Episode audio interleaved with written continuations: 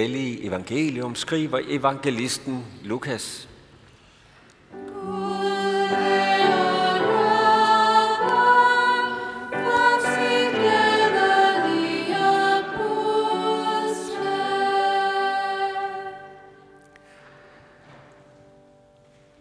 Samme dag var der to af disciplene på vej til en landsby, som ligger 60 stadier fra Jerusalem og hedder Emmaus.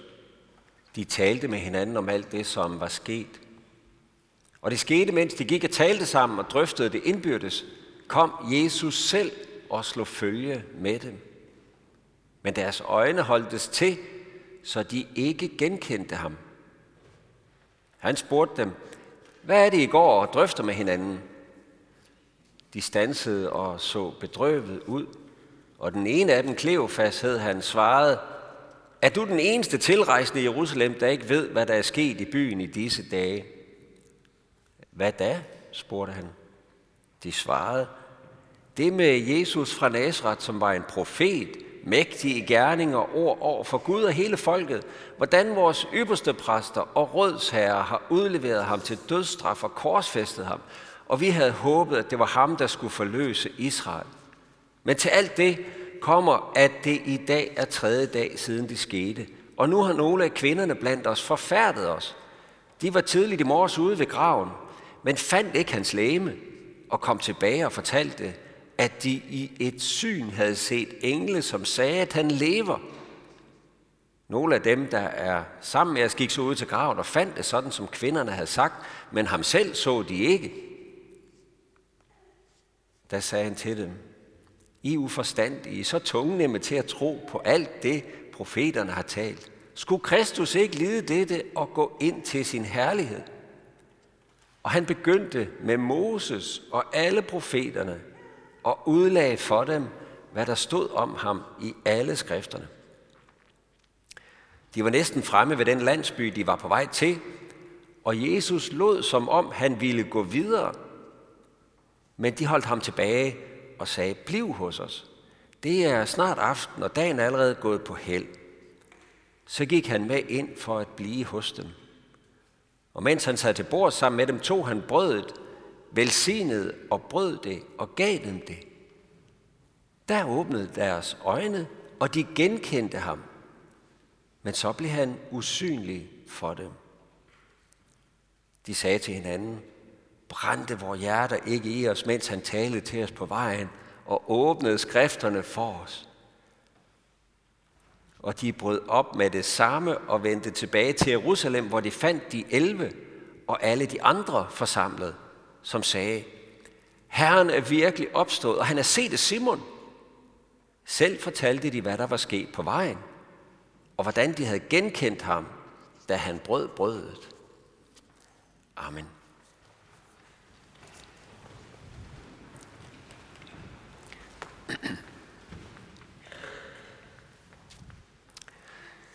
Det er kun godt 14 dage siden, at øh, Vika og jeg sammen med en øh, busfuld danskere kørte vejen op fra lufthavnen i Israel der, og så op forbi øh, Emmaus og op til Jerusalem.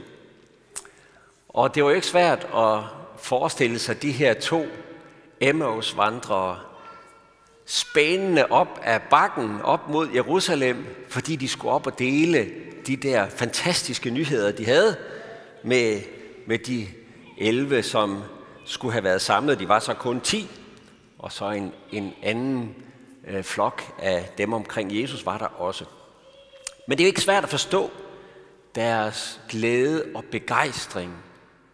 Sikke en kontrast til turen ned ad bakke, som de øh, var begyndt på deroppe i Jerusalem, slukøret og kede af det og desillusioneret. Det, de havde troet på, ja, det var, det var tabt. Sådan havde de oplevet det. Og de var forvirrede. Nu gik der rygter og alt muligt mærkeligt, og de anede ikke, hvad de skulle stille op med det. Og så mødte de den her mand, som de ikke umiddelbart kendte.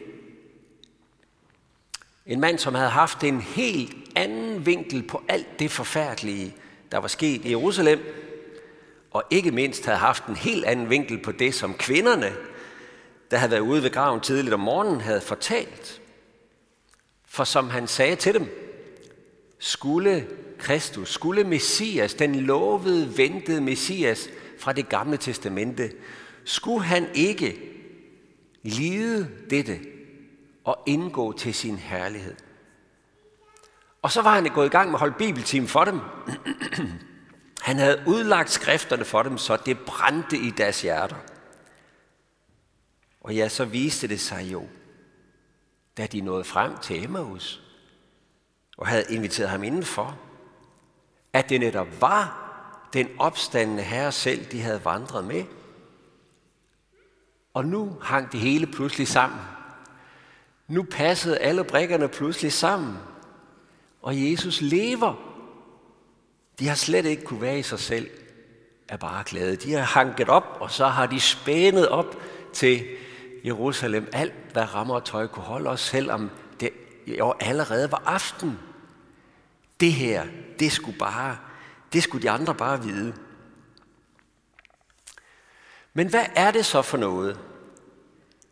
Det der med, at deres øjne holdtes til, så de ikke genkendte ham. Og hvorfor i vidste verden skulle Jesus blive usynlig for dem i det øjeblik, de genkendte ham? Og hvorfor gik Jesus da ikke bare med dem op til Jerusalem? Op til de andre, der var samlet.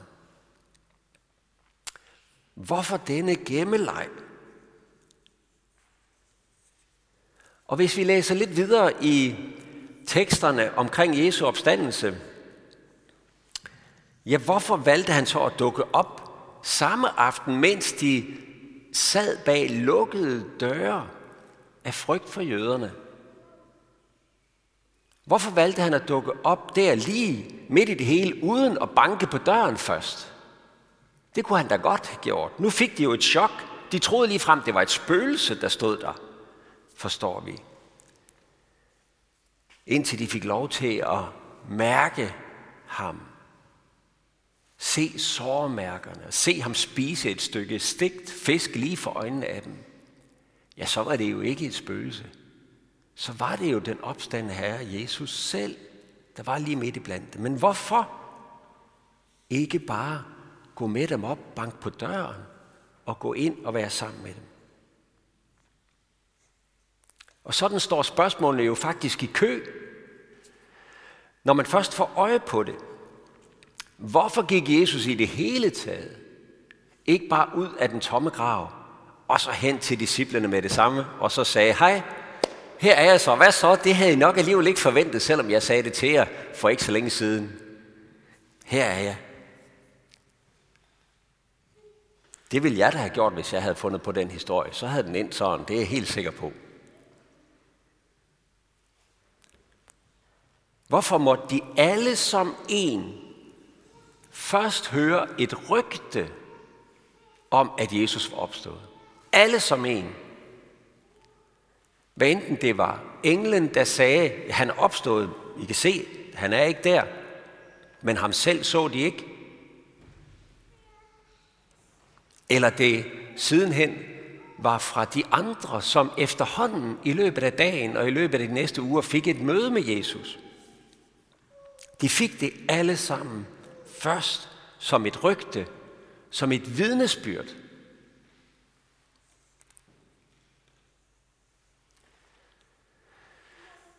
Og hvorfor blev han så ikke bare hos dem igen?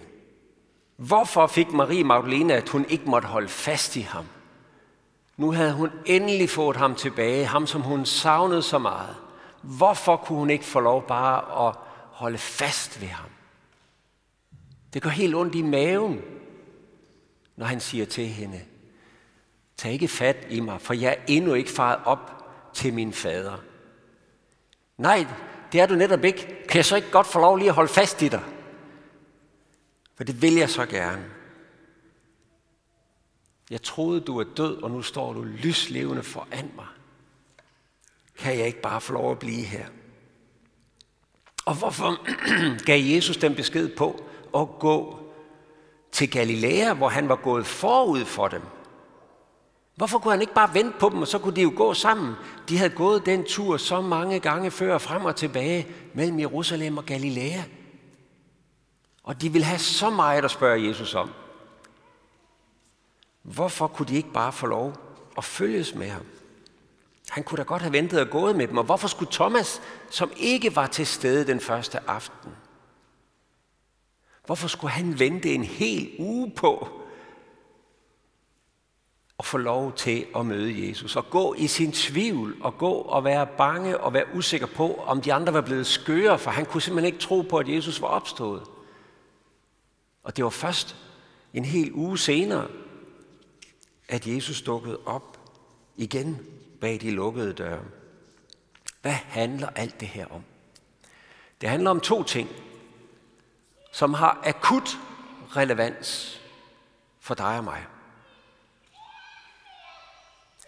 For det første, så handler det om, at disciplene, de skulle fra nu af til at lære at møde Jesus på en ny måde.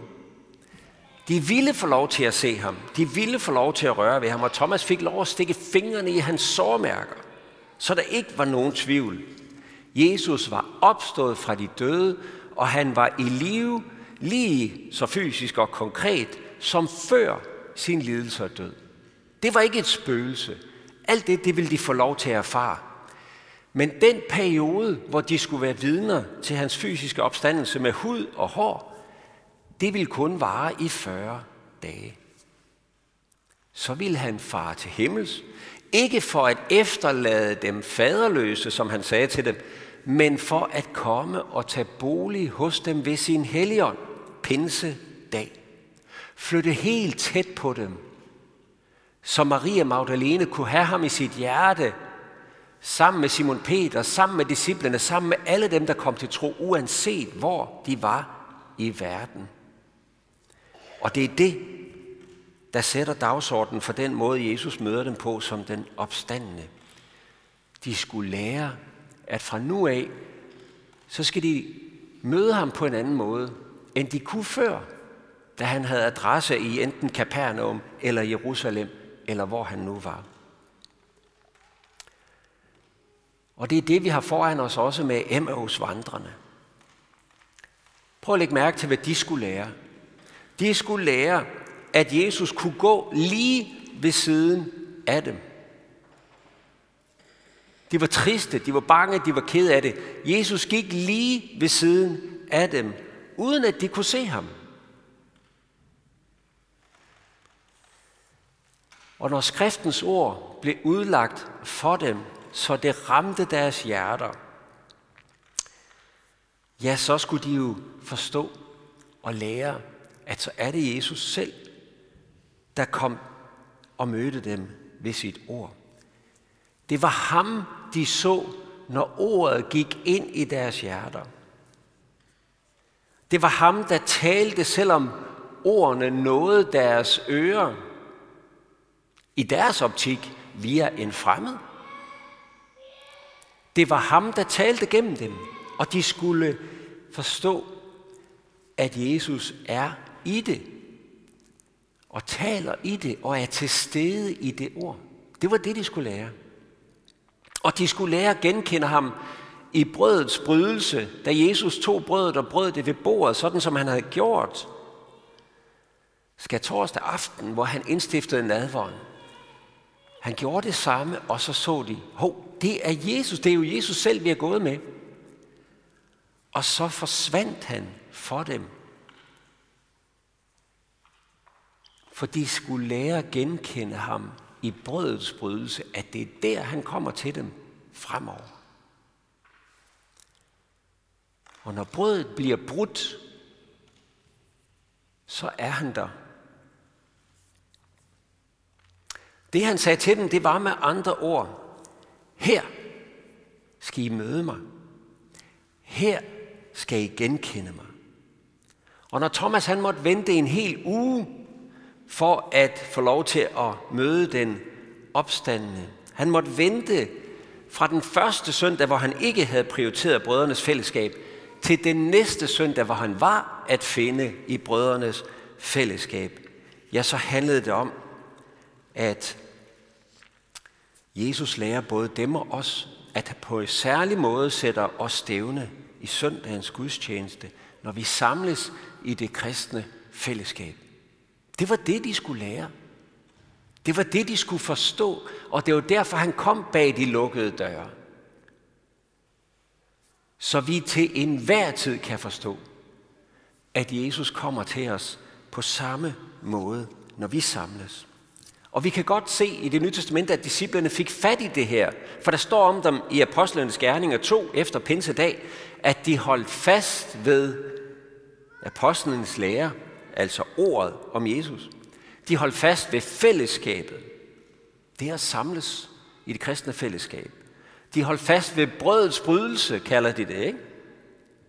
Ja, fordi der havde de genkendt Jesus. Det var der, vi skal genkende ham. Og ved bønderne. Det var det, de holdt fast i. For det var jo her, Jesus havde sat dem stævne som den opstandende. Og det er det andet, vi skal have fat i, som ligger bag ved den måde, som Jesus valgte at give sig til kende på som den opstandende i de der 40 dage. Han gav sig jo til kende på en måde, som minder om den måde, som du og jeg er henvist til at møde ham på. Vi mødte ikke Jesus sådan fysisk nede i Jerusalem eller i Kapernaum, nej. Men han er til stede her. Vi behøver ikke rejse til Israel for at finde ham. Han er til stede, hvor han har sagt, at vi kan møde ham.